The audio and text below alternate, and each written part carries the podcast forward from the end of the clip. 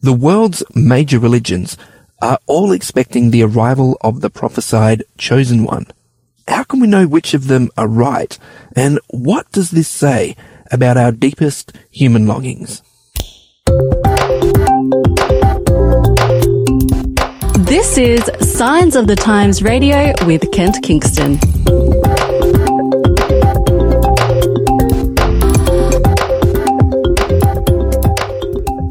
Well, hello Australia, hello world, and I would like to introduce you to a very special guest who's with us this week on the phone from the beautiful south coast of New South Wales, and that is my mum. How are you, mum? Hello, I'm good, thanks lot. How are you? I'm very well. I'm very well.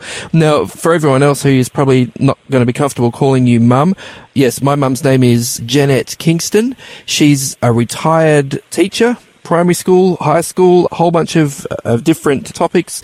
Done a lot of really interesting literacy work in developing countries and with Aboriginal people in Australia. So yeah, it's a real privilege to have you on Signs of the Times Radio, Mum. Thanks for joining us. Thanks for having me.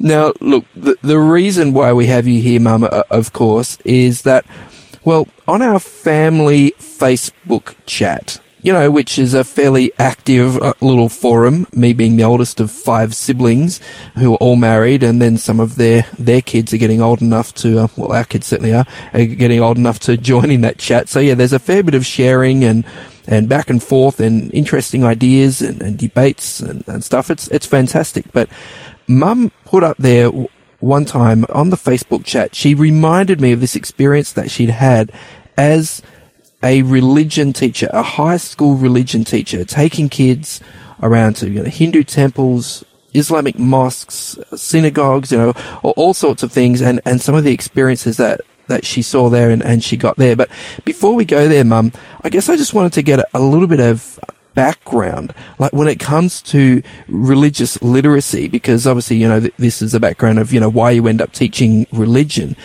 It seems that I don't know. There's a perception amongst some people, you know, maybe we could say, you know, the elites or something like that. Religion is a bit passe, that it's a feature of a, a bygone era, perhaps a, a more, a simple era or maybe a, half a, tougher era when people struggled and and they really sort of needed God. You know, they needed religion. You know, as you know, some people talk about religion as a, a crutch or that sort of thing. But in these more enlightened times, we don't need religion so much. I mean. And, and that kind of leads to increasing ignorance uh, around religion. How, how do you respond to that?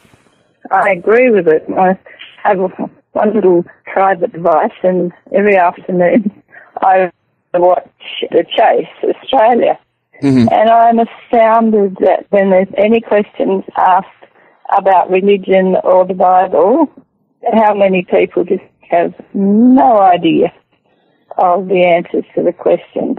Mm. There are a few here and there who seem to know, but generally speaking, there's just no idea. I think that the media actually are probably the ones who are putting the ideas out there that religion is passe. Because if if you read around current articles that have been written at the moment, particularly that one you sent me of the man from Holland who works for World Vision. Mm. And he gave some really interesting statistics, I thought, showing that atheism is actually on the decrease and agnosticism on the decrease, and that there is as small on a world scale as one point something percent. Yeah, yeah. yeah. Actually, atheists. And yeah, it's it's interesting to note that because I think I mean what he probably missed saying in, in his article was that in the 1970s we were of course in the Cold War era where you know the entire USSR and of course a lot of Eastern Europe was communist and therefore officially atheist. So at, at, that point, I mean, some people have called that peak atheist, you know, and since the fall of the Soviet Union and the resurgence of the Orthodox Church and, and then of course we've seen, you know, a resurgence of Islamic fervor in some countries as well. So yeah, it seems we've passed peak atheism and the world is actually getting more religious overall r- rather than less religious.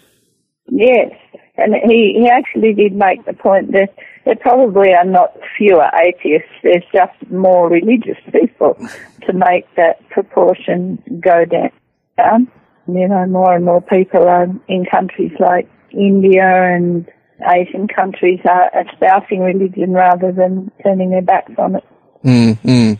Yeah, and, and it seems that it's the religious majority countries where there's a, a lot of breeding going on and, and bigger families, whereas the countries that are moving away from religion and, you know, towards a more secular mindset are the ones that are also having fewer children, having them later aging populations. Yes, that's right. Absolutely fascinating. So I guess it, it, sort of does answer the question in some ways, doesn't it? You know, why is it important to, to teach kids uh, about religion? I mean, how, how would you answer that question? Well, it's a huge part of life. In fact, up until probably a couple of hundred years ago or less, no one even thought of religion not being a basic and vital part of life. Mm. And you, you can't really explain life as it is at the moment without knowing about the religions of the world and understanding how they affected the politics and, and the history and the, the, you know, the daily choices of people and what caused different movements to grow in the world. It's just not a, a really good way to look at things. Also, I was teaching in a Christian school, but it's always my maxim that truth has nothing to hide. And even though I firmly believe in Christianity and in that Jesus was the Messiah that came to the earth to rescue our planet and to give us eternal life, still truth has nothing to hide. Mm, and mm. if you know the truth, error will very quickly expose itself. So, mm. it, it sounds to me like what you're saying, uh, Mum, is that for you, individual choice is, really important and it's difficult to make a choice when it's not an informed choice. So, uh, so I guess in, in some ways that, that explains why you, like, even as you say, you know, you're a strong Christian, you, you believe a certain way very clearly, but nevertheless, you're happy to teach students about Islam, about Buddhism, about Hinduism.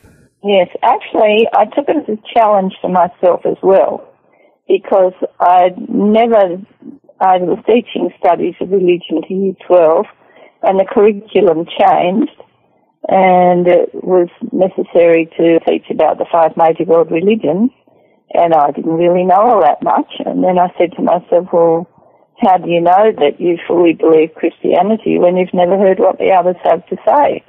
so it was actually a challenge for me as well to go and hear it from the horse's mouth, as they say, mm. and to hear what the others had to say. And of course, I know now that I was only taking a small sample of, of all the different varieties of Islam or Buddhism or Hinduism, but at least it was a start.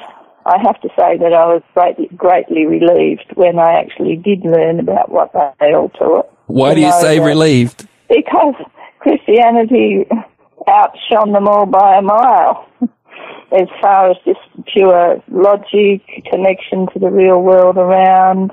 And also I understood that the underlying story of them all was basically the, the same story of the Bible. Mm. That there was a good world.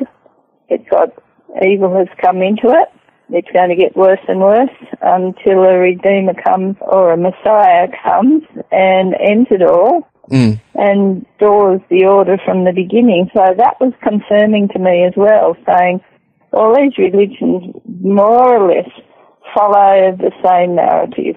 Mm. The, the same basic underlying one of the fight in this world between good and evil.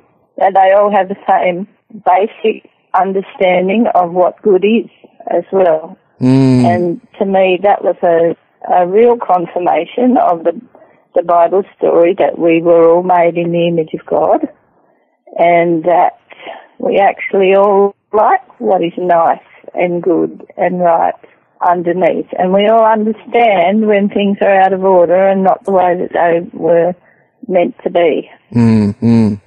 Wow. So can, can you paint a, a, word picture for us? Like take us into some of those, you know, temples and mosques and what, what sorts of things were you and your students doing there? Like how, how did it look? How, how did it feel? We were just all to go together on a big bus and for the year 11 students, we were just looking at the five major world religions. So on one day we would do an excursion. We'd start with the Jewish synagogue in Sydney, big, the great synagogue, and we would all just go in there and the rabbi would come and talk to us and explain to us the basic tenets of, of their faith. And then we would ask, the kids would ask questions and I would ask questions as the religion teacher to sort of clarify some of the issues. And it, it was very interesting learning that each, I did it over a few years and so each time I would glean a little bit more information about each one. So we'd start with the Jewish synagogue and stay there for an hour or so and look around at, at their spiritual practices and rituals and things like that, and and just how they did everything. Then we would go to an Islamic mosque and repeat the same thing all over. They'd have to enter in and take their shoes off at the door, and the girls would sit here and the boys there, and the girls would have to be respectful. You know, we would enter into the way that that they entered their place of worship and mm. respect what happened. The girls were asked not not to wear things that you know showed their that were not immodest, etc. Yeah. So we we would do our best to do those things. Yeah, sure. Yeah, so that that would just be repeated. Then we would go to the Theravada um, Buddhist temple, and then to this Hindu mosque. After that, we'd go lastly to the Christian church, uh, St Andrew's Cathedral, I think, in the middle of Sydney again. Mm. And just talk to all of the um, pastors and yeah, the kids were always very interested and mm. very interested to listen and ask some good questions. And now and again they would hear something and say, "Hang on, but that's that doesn't match with what you said before." So they were they were thinking hard and and making their own conclusions as well, and and trying to make sense of it all that would have been fascinating. You know, fascinating for them, fascinating for you, um, and fascinating to watch. I imagine the, the interaction with these kids who are, you know, just, you know, on the cusp of adulthood, trying to figure out who they are, you know, what's true, what's not, what direction they want to take their lives. It it seems like a, a really good time of life to to do that broad exploration. Absolutely, it was really good.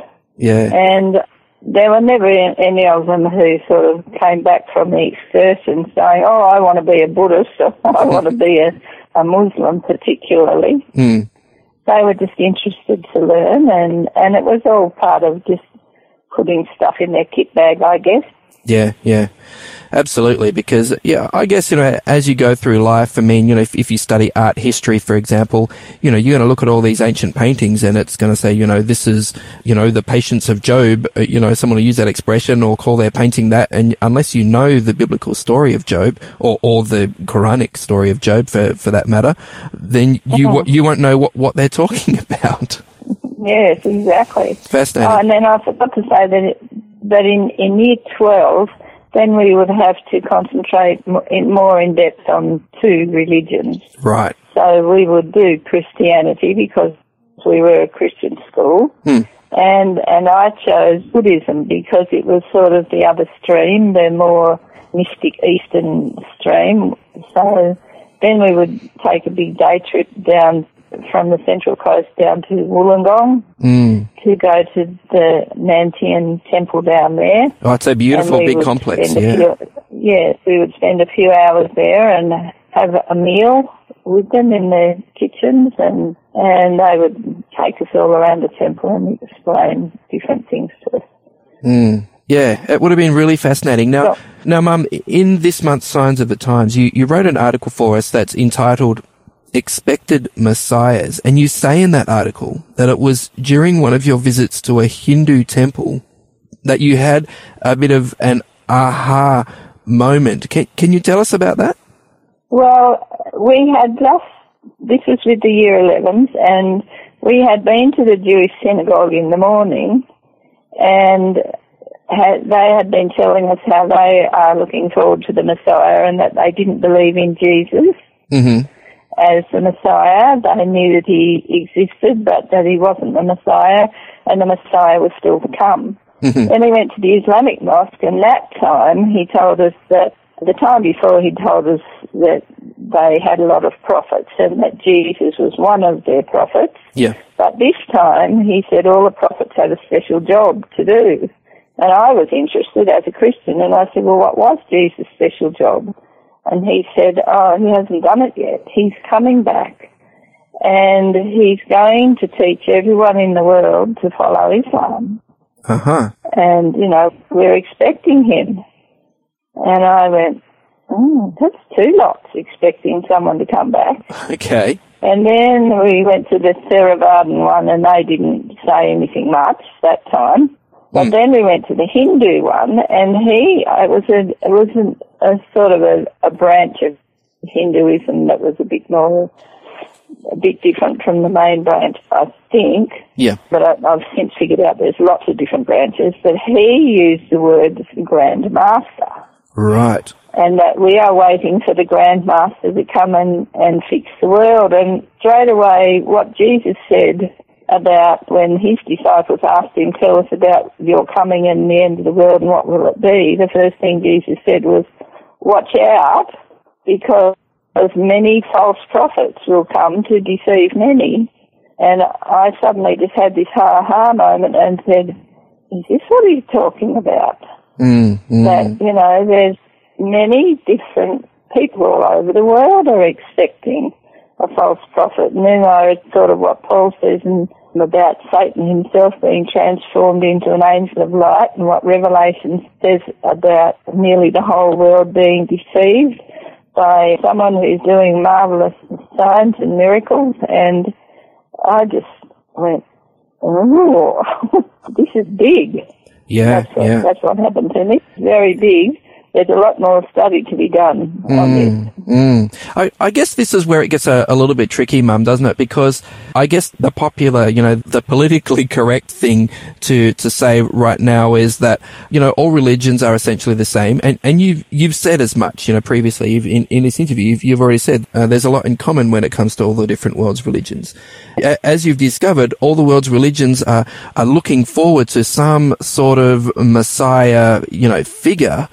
I mean, you know, I, I- did a, a little bit of research and I mean, helping, you know, put together the article and you discovered that, you know, Hindus are looking forward to, I mean, you, the person you spoke to called them the Grand Master, but there's a, a another word is, is Kalki, K-A-L-K-I, Kal, who is, uh, Yeah, he's the tenth avatar and representation of the Hindu god Vishnu. What, what I found really fascinating about that is that Kalki is often depicted as holding a flaming sword, riding a white horse, and, you know, coming to end the, the present age. And I thought, well, this is very similar to the picture of Jesus that we see in Revelation, you know, a flaming sword coming out of his mouth, riding a, a, a white horse. Absolutely. Yeah. And, and I guess there are two sort of ways to interpret this. And one that uh, I guess what I'm saying is that in this sort of postmodern era that we're in, a lot of people will look at these commonalities and they will say, Hey, is it possible that this is a case of the blind man and the elephant? And that all these different religions are actually waiting for the same Messiah. It's just that they've they've seen that from different perspectives. So whether you're looking for Kalki as a Hindu, or whether you're looking for the you know the Maitreya as as a Buddhist, or looking for a, a Messiah as a Jew, or you know, or, or you know, or for whoever, could this possibly be the one same person? Yes. Well, I agree with you, and I think it, it's actually ended up a little bit Chinese whispers. The essence, the seed of the the seed of the story is true, but as time has gone on, you know, the, the Abrahamic picture of a, of a redeemer coming through his seed has been one stream, and then probably the Zoroastrian, which was some people say around the same time as Abraham, Mm. and others say no, later. But it also began as that pure stream of one God. Mm. But then afterwards, they started talking about four different eras, and then it looks as though you know that sort of transferred down to India, and then it began transferring into you know all the ages that they have, Mm. and gradually as as time went on, they got further and further from the original, you know, pure God story Mm. and had all sorts of different things added to it. So then you've got from Hindu, the Buddhism comes out, and then later on now we've got a, a modern one called Theo, Theosophy, yes. Theosophism. Yeah, yeah, theosophy, yeah, yeah. theosophy, Yep. which which is basically an expansion of of the Eastern religions and those things, Mm-hmm. and then mix up an awful lot with that. With all of them, you have the dark evil forces. Some say it's an actual person and give them a different name, and some say that it's just the evil forces within. But to me, it's been corrupted. The true story has has been corrupted and, and twisted along the way, and I think that that's why Jesus, who was, you know, is the true Messiah and Saviour of the world, has warned us that there's so many other things that are now not the truth, and and that He says, "I am the way, the, the truth, the life." It's very exclusive Mm. what Jesus says. And I know it's not politically correct, but if you're going to espouse Christianity, all the others have to go. It's mm. okay if you want to, you know, be in the others and say, oh, well, whatever's true for you is the truth. But I don't think Jesus gives us that luxury. Mm, it, it is quite exclusive, and, and I guess he does paint a pretty clear picture, like in Matthew 24 or Luke 21 there of, well, yes, I, I am coming back as the true Messiah, but beware because there's a whole bunch of false messiahs uh, as well. And if you're not clear on that, yeah, I, I guess you're, you're in danger of, of being deceived in some way by, by a false messiah. Is that what it comes down to? Is that what, where your concern lies really? Yes, I guess so. Because yeah, in Matthew 24, he's talking about the end of the world, and they say, what will be the sign of your coming and of the end of the age? The very first thing he says is, watch out that no one deceives you. Many will come in my name claiming I'm the Christ, and they'll deceive many. And then later on it says, and many false prophets will appear and deceive many people. Mm. And, you know, then he says, if anyone says, oh, look, false Christ and false prophets will appear, they'll perform great signs and miracles, and will even to deceive the very elect if that were possible. And then he says, see, I've told you ahead of time. And then he goes on to describe exactly how he will come back and you know, exactly what will happen. And is that crucial in, in identifying the, the true Messiah as opposed to, you know, one of the many pretenders Jesus warned about? Well, the one thing that I've noticed about all, apart from Christianity, is that they're all about being good yourself, hmm. being, even Judaism has been corrupted. They talk about being worthy of the true Messiah and that he will not come back until we're all good enough. Mm. So we have to pull ourselves up by the bootstraps. And Islam is similar.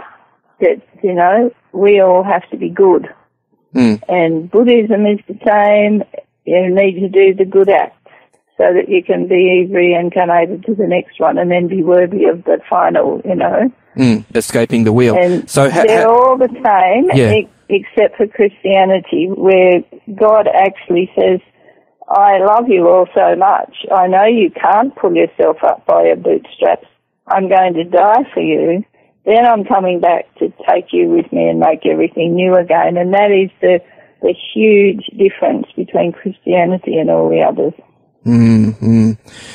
Boy, that's that's fascinating. What what do you think it says uh, about us as human beings that you know, regardless of where we're from in the world, regardless of what religion we're a part of, it seems we all have this same human longing for a Messiah, for, for a Redeemer? Like, what, what is going on there at our, our deepest, you know, spiritual level, do you think?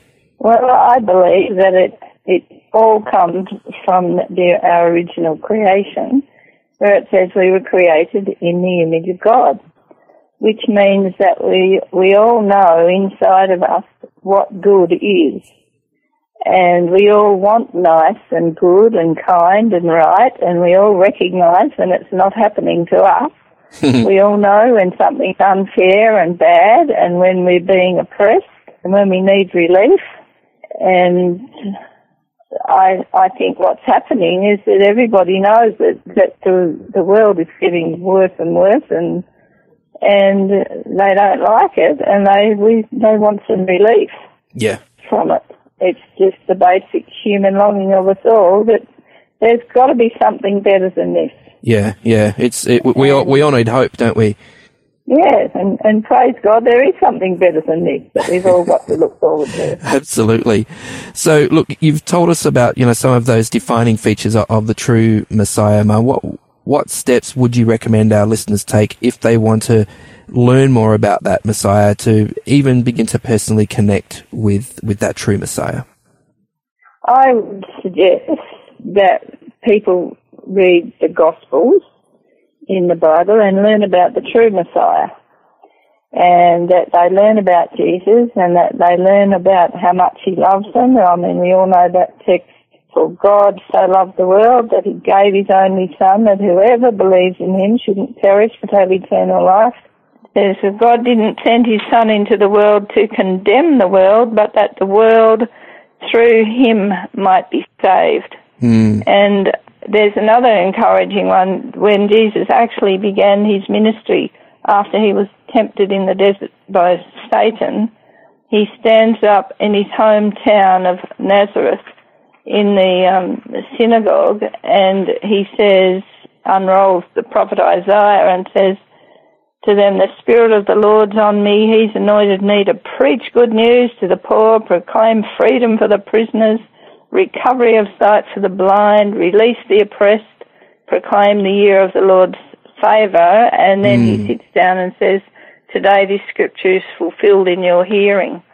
So I hear Jesus there saying, I'm the promised Messiah. I have come to release you and to release the oppressed and, and to set you free. So I suggest that people take time to read through the Gospels one at a time. They're all just the story of Jesus, but from a slightly different perspective mm. to understand who, who Jesus is and to realize that he says, come to me all you who are lab- labor and heavy laden and I'll give you rest because mm.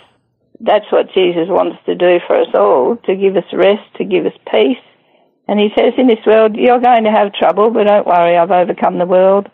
And then maybe to go to the end of the book of Revelation and understand that God does have a whole new world waiting for us and that uh, in where there'll be no sin or death or sickness or crying.